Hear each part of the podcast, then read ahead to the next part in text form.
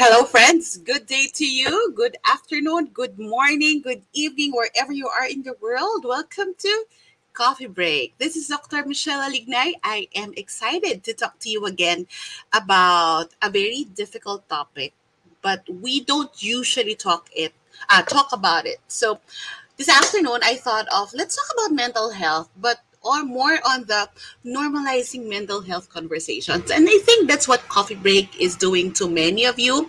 Just this morning, I have uh, I have a message very early from uh, a friend listener of Coffee Break, and she said she's going through something, and then what she has been doing is that she's replaying the podcast. By the way, this is available in YouTube, Spotify, and then here in Facebook. If you are here, she's um what she's doing is she's replaying all the episodes of Coffee Break to help her. So that is why Coffee Break stands for Coffee Break with Dr. Michelle Real Conversations regarding family life, well being, including your mental health, and faith. So, as I said again, magandang araw sa inyo. I know that this is going to be an interesting discussion interesting conversation, normalizing our conversations about mental health. Uh, let me be the one to shoot the question for those of you who are already here and listening.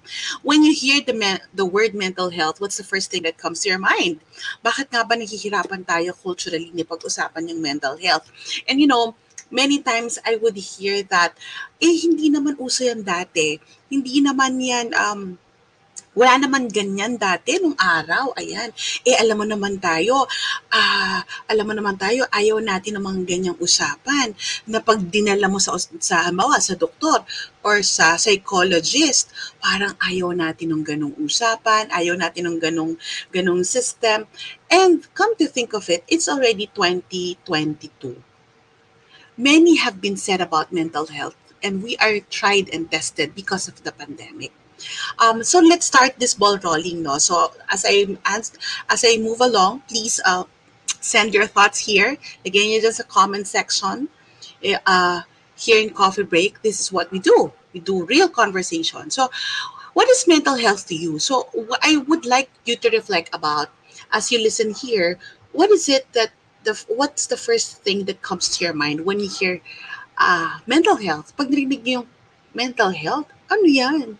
Uh, minsan, no, uh, I'm listening and then this uh, speaker in the, um, keep saying na, kaya dapat tayo, yung mga mental health, mental health na yan, dapat, uh, dapat hindi natin yan pinapansin. Something to that effect. And I was really cringing because you, we all have mental health. The same way that we have physical health, meron tayong mental health. Ang pagkakaiba lang, hindi natin nakikita because our physical health is actually our bodies. But our bodies have what you call the physiology and the physiology is affected by our psychology meaning our minds and that is where what we which symbolizes the mental health is. So but in reality mental health and physical health are so connected. Mental health is uh, what I think this is very familiar to many mga nangyari nitong lockdown anxiety panic attacks, depression, severe loneliness, toxic stress, difficult relationships, burnout, grief and loss, isolation, social disconnection, ano pa? Ano pang nangyari sa atin? Hindi ba all of this actually put a risk on our mental health? And we saw the value of our mental health because of the risk, because of all the things that happen to us. We cannot process. We cannot do anything about some of the issues. So, hindi pa ba natin pag-uusapan yan? So, what are the for us to understand mental health, I will give you the definition in a bit, but I would like us to look into the cultural settings madalas pag-usapan yung mental health pag severe na yung problem. For example, a family member needs to be pulled out of the house and to put in a psychiatric institution. Um, I, I encounter people asking me about it. Pero in reality, puntahan natin sino yung mga espesyalista sa mental health, no? Sa ngayon, alam nyo, meron mga trainings and certification called Psychological First Aid and Mental Health first responders, may training yan. Kumbaga sila yung kaya nilang makinig sa'yo when you're in the middle of a stress, when you're in the middle of a traumatic situation, or just right after a post-trauma situation, um, kaya nilang makinig at kaya kanilang i-pacify to just to support really it's just like the ER.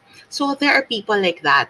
Um, I'm part of this uh, ministry, one of the ministries, one of the mercy ministries of the Light of Jesus, uh, Light of Jesus uh, Pastoral. It's called the Light of Jesus Pastoral Care Center. I'm part of that ministry. It's actually doing that. We call it psychospiritual first aid. So if you need people to talk with, you can just look for us in uh, Facebook. Yeah, that's the Light LOJ or Light of Jesus Pastoral Care Center. There will be people to listen to you and to support you in times of need. And then there are so there are also the counselors. I'm a registered counselor, meaning kami yung mga we deal for example in the school we deal with normative issues. Meaning, yung mga batang nag-aaway, mga parents na paano mo imo-motivate yung anak mo sa school, or paano na tong kaso ng ganito. We deal with them. We, we deal with the normal situation and helping people adjust in normal situation in normal means. And we do also we try to trace kung bakit nangyari and we try to to provide alternative solutions kung paano mas mamomotivate itong isang bata, paano mareremedy yan. Uh, that's about my work as a guidance counselor before. Of course, there are adult counselors who can do that also. Um, there are family counselors, and then you need a license for that. In the Philippines, you can operate with a license. And then another thing, of course, there's the psychologists. The psychologists are not doctors. Huh? Psychologists like me, we are registered, but we are not medical doctors. We are actually in the other end. We took the master's, and some of us took the PhD. Um, and then we are many like what I do, I do I provide training and I provide uh, this kind of support. And then some go into research and some go into therapy. Yun yung tinatawag nating psychotherapy. For example, hindi na kaya ng counselor to, kailangan meron deeper assessment, kailangan na mas matinding specialization kasi nagmamanifest na ng other symptoms, it's a psychologist. At meron naman psychiatrist. By the way, the psychologists and psychiatrists are different. The psychiatrists, they are the medical doctors. Sila yung medical doctors na nagpo-prescribe ng gamot. Ang psychologists, they are not medical doctors most of them are masters or PhD holders. The medical doctors are the doctors who prescribe medicine for mental health concerns. Uh, for example, yung talagang hindi na makatulog because of uh, yung depressive state or nagkakaroon na ng bipolar symptoms. And sila rin yung nagdetermine kung meron bang symptoms. And these are what we call already, if you are already in the state that you need to seek out the help of a psychiatrist, that's actually called uh, the mental health conditions or the mental health illnesses. Kumbaga, you have this CT scan already or the diagnostic test already, like what you do in the hospital to check kung ano ba talaga yung particular mong sakit, kaya ka bibigyan ng remedy na gamot at pwede mo rin yan sabayan ng therapy with a counselor or a therapist, meaning the psychologist. So they work hand in hand, okay? But what I would like you to know is that the mental health and the mental health condition are two different things.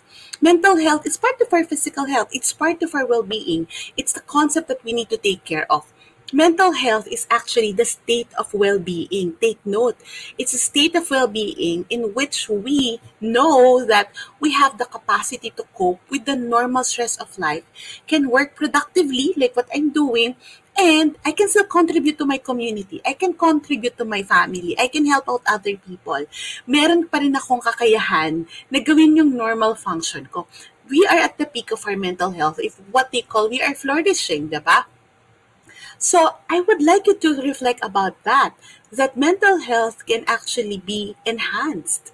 Like in our physical health, diba, we exercise, we eat well, we sleep well, exactly the same thing we're doing for our mental health. If you support your, your physical health, it's actually helping you support also your mental health. So, thank you to friends who are actually tuned in. I hope you're learning something. Okay, so now what about the mental health condition? Or the mental health illness. Friends, the mental health conditions are actually, you already have a disorder. Kumbaga, meron ng, yun yung tinatawag na sakit. Balik tayo ha, ito na yung may psychosocial disability. You cannot function anymore in your normal life naapektuhan na yung trabaho, naapektuhan na yung asawa, nananakit na, hindi na nagiging maganda. So, impaired na yung normal functioning. And that becomes a sickness. For example, if you are sick physically, for example, meron kang something with your knee, you know that you need to seek special help kung hindi ka na talaga makalakad because that's already an impairment. And that's exactly the same with a mental health condition. I would like you to realize that the mental health condition can only be identified by the psychiatrist. Even us, we just don't label people. Ay, ito ko, ito ko you don't self-label. We love Google, but we don't allow Google to label us, ba, with our condition. So, I would like you to think about that. What is your attitude regarding mental health? Alam nyo, ang kaya ang title ko normalizing mental health conversations because I would like to put this out in the open. It's okay to take care of your mental health and it's okay to admit that you need help. I would like to repeat that again. Friends, it's okay to ask for help it's okay to talk about mental health. It's okay to say that this is not good for my mental health. Well, we don't make it always an excuse. But honestly, hindi lang natin normal. Kasi minsan, pag sinabi na, I think I'm starting to have depressive symptoms. Meaning talagang um, baba, bumabaksak na ako. And people think, hmm, nasa utak mo lang yan. Oh, just count your blessings. Just count your blessings. Okay lang yan it might be good for people who are just in the normal state and then sometimes we really get the depressed quote unquote for for a day for a day or two. And that's normal. Maybe something happened. Maybe we, we, we, we encountered a very bad day. We encountered a very bad incident. But we overcome it after a day or two or a week. Nakakabangon tayo pero itong sinasabi ko, ang mga presenting symptoms of people who have mental health conditions are actually dragging them. Are actually not just a week, but I if the symptoms are presenting, ito ha, ito, ito ang suggestion ng mga eksperto, not me, ng mga eksperto. The symptoms are present for more than two weeks and it's affecting the, the regular functioning. Hindi ka na makatrabaho, hindi ka na makakain, or you're overeating, or you instead of if instead of uh instead of working well you're doing something else. Instead of sleeping properly you're indulging maybe in caffeine or in alcohol. So you realize now what do i mean? So here why is it culturally friends why do you think that it's so hard for us to talk about our mental health conditions? Diba it's so hard. Ako the other day just the other day this is exactly what i heard. Um mahirap kasing makipag-usap at mag-refer sa doktor nakakahiya. So we have that thing na nakakahiya. Ayaw natin humingi ng tulong, ayaw natin na na i-share sa iba na kailangan na ng help. Eh, for example, kung nakakasakit na yung, yung kasama mo sa bahay, yung kapamilya mo, hindi ka pa ba hihingi ng tulong?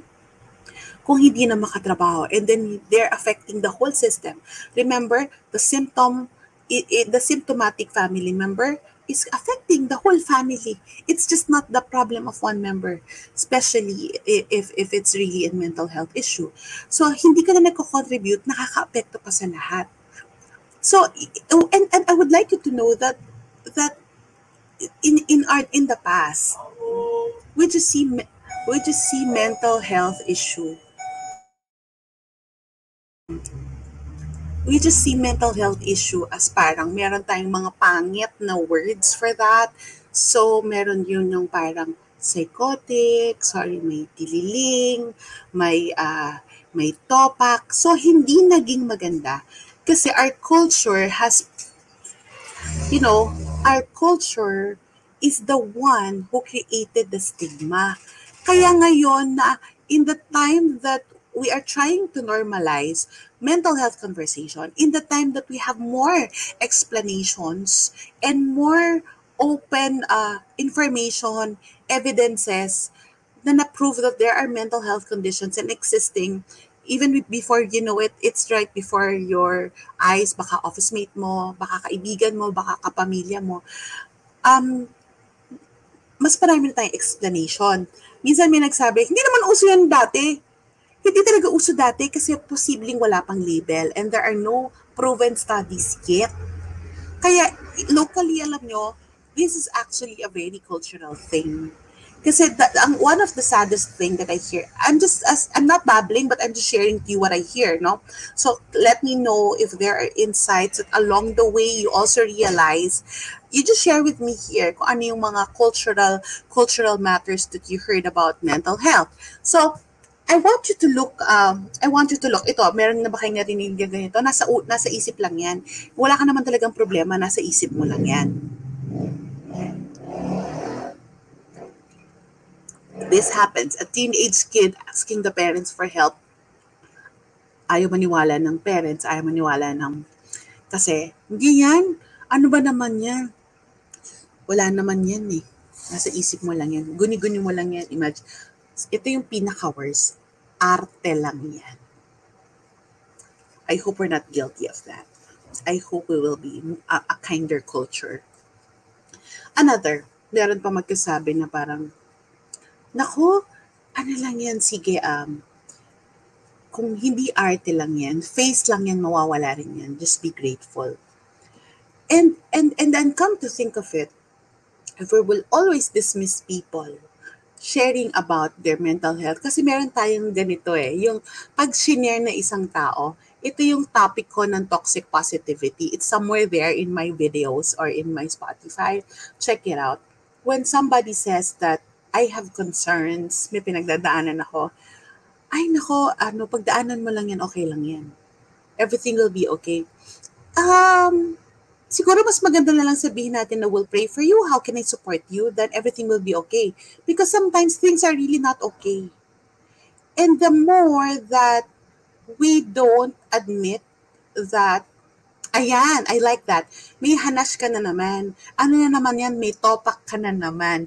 Kaartehan mo na naman yan. Totoo yan. So when when when the more that we try to dismiss those things, the more it's going to be hard for us to open up to these people because they are not very welcoming of what mental health issues are.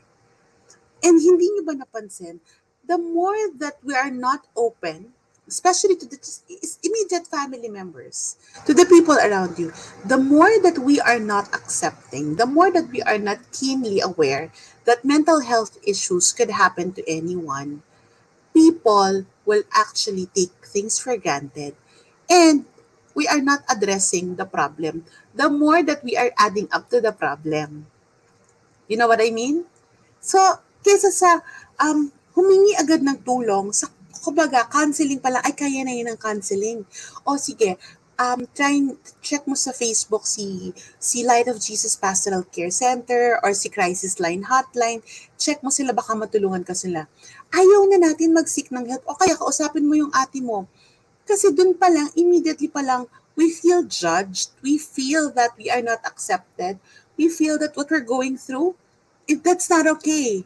Hindi na nga tayo okay, hindi pa okay na magsalita, hindi pa okay na magkwento, hindi pa it's not okay to not be okay. That is the culture that we are becoming.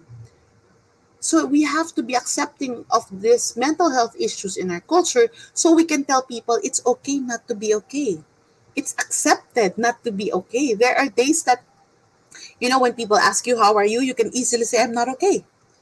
And I hope people will be okay when you hear when you hear other people tell you I'm not okay. Because we need to be respected. So that that that, that creates the culture that we don't talk about it. It's not normalized and we just dismiss people. I would like to ask you friends do you when people you sense when you sense observe or even hear people say i'm not okay how are you to how are you with it? How do you react to it? Paano mo dinideal with sinasabihan mo ba ng okay lang yan matatapos din yan or uupo ka at papakinggan mo if you will forever dismiss always dismiss and not tune into the to the signs that people need help can never normalize mental health conversation. Kaya at na lang advice ko sa inyo, kung alam nyo yung mga tao sa buhay nyo na hindi accepting of this, pag may pinagdadaanan kayo, sila yung wag nyong puntahan. Kasi masasaktan lang tayo. Alam naman natin na judger siya or ay well, sometimes mas mabuti pa yung judger kasi may judgment. Pero may mga tao na parang they're dismissive. Mamili kayo, judger or dismissive. I think this these people who are dismissive are people who are not actually attuned with their vulnerability. They're not actually attuned with themselves. They don't want to listen to others because you know they are, have fears within them also. They cannot handle unpleasant situation. They cannot handle all these matters that's happening that's why it's hard for them to empathize they, it's hard for them to to actually help out so wag na natin silang piliin piliin na lang natin yung mga tao na maiintindihan tayo. Piliin natin yung mga tao na makikinig sa atin. Ano yung mas masarap na feeling? Yung taong maraming sinabi pagkatapos mag-usap or yung taong nakinig. Ba so really it's important for us to normalize mental health conversation. The World Health Organization said there is no health without mental health, and that is so true. You know, it can affect our work, it can affect our family life, it can affect our, our, our friends, it can affect even the community. Even the community that we're in, kung nasan man yan, it can affect all those. So, it can affect everything. Kaya I like I like what is said by by the World Health Organization that there is no health without mental health, which is correct. Risk will always be there. And as parents, as friends,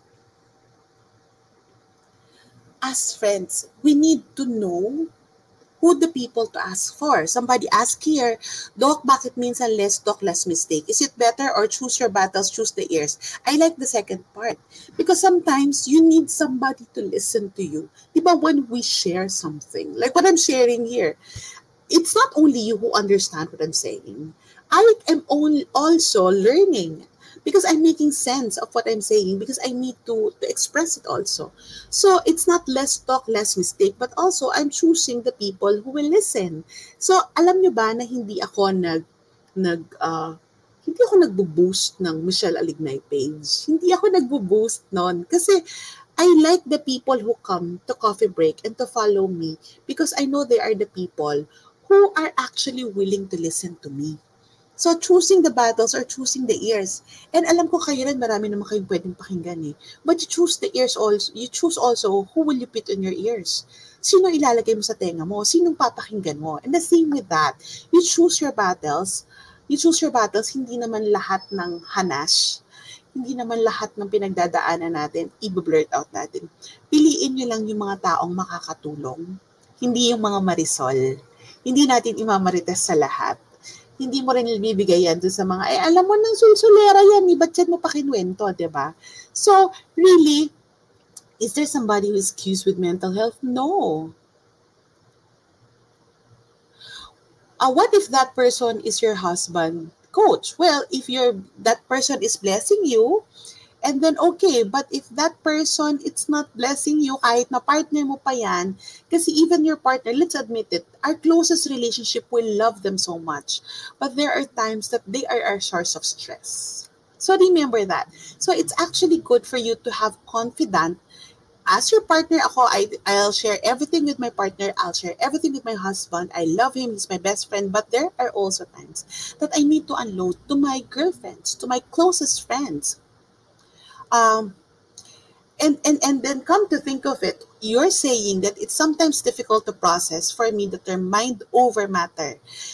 Alam mo, effective yung mind over matter. I would like to, kaya iba sila sabi, mind over matter lang yan. Mindset lang yan. Effective yan dun sa tinatawag nating normative thinking. Ibig sabihin, ideally, ito yung normal na pag-iisip. Ideally, ganito yung rationale nating mga tao mga adults, alimbawa, iba yung rationale that, that you can expect from a grade 1, from a grade 4, from a grade 7, and then high school, iba-iba yung, yung way nila. So, meron talagang cognitive process. So, let's go to developmental psychology and how the mind develops. Iba-iba yan. Hindi mo pwedeng sabihin mind over matter lang yan kasi sometimes hindi pa nila kaya yung too abstract. But as adults, as adults, we have a gauge already that, hey, is this ignorance or this is these are facts? So dapat gauge natin yan. Pero there are times that we can no longer be objective because we are flooded with severe depression, with loneliness, with toxic stress, with anger. Kaya hindi mag-work yung mind over matter kasi it's hard for us to be objective because it's excessive already. Take note of the word. Mind over matter works for normative circumstances, stressful circumstances. But if it's prolonged and excessive and it's already tearing us apart, it becomes a mental health risk already. The mind over matter might not work because kulang na yung kapit we lack already the cognitive and the emotional resources to see us through lunod na lunod na. Tingnan niyo yung taong nalulunod sa pool. Hindi na niya makita kung saan siya kakapit, why lunod na siya. Hindi mo pwedeng sabihin sa taong nalulunod sa swimming pool na mind over matter lang yan. Hindi, lunod na siya. Hindi niya makita yung gilid, hindi na niya maisip kung paano pa siya lalangoy. And that exactly happens. There are a lot of unconscious and physiological happenings that affects the neurology that's affecting the psychology. In short, hindi kayang mag-grasp na, hindi na kayang maisip. I hope that is clear with you. If it's normative matters, and then it's okay to do that, mind over matter. But if it's already psychotic in nature, meaning it's not already the normal functioning expected of persons, of adults, then it can be a mental health illness or a mental health condition. So kung at risk na yung taong yan sa mental health condition, hindi mo na pwedeng sabihin maging grateful ka na lang. Hindi mo na rin pwedeng sabihin ipag-pray mo na lang yan every day. It may be good outside pero inside, it can be debilitating. Kasi ang kailangan tulong. If we dismiss people on saying just pray for it, we will pray for you, pero hindi mo pinakinggan. And then, we are just causing more harm. I hope I'm making sense. Am I babbling, friends?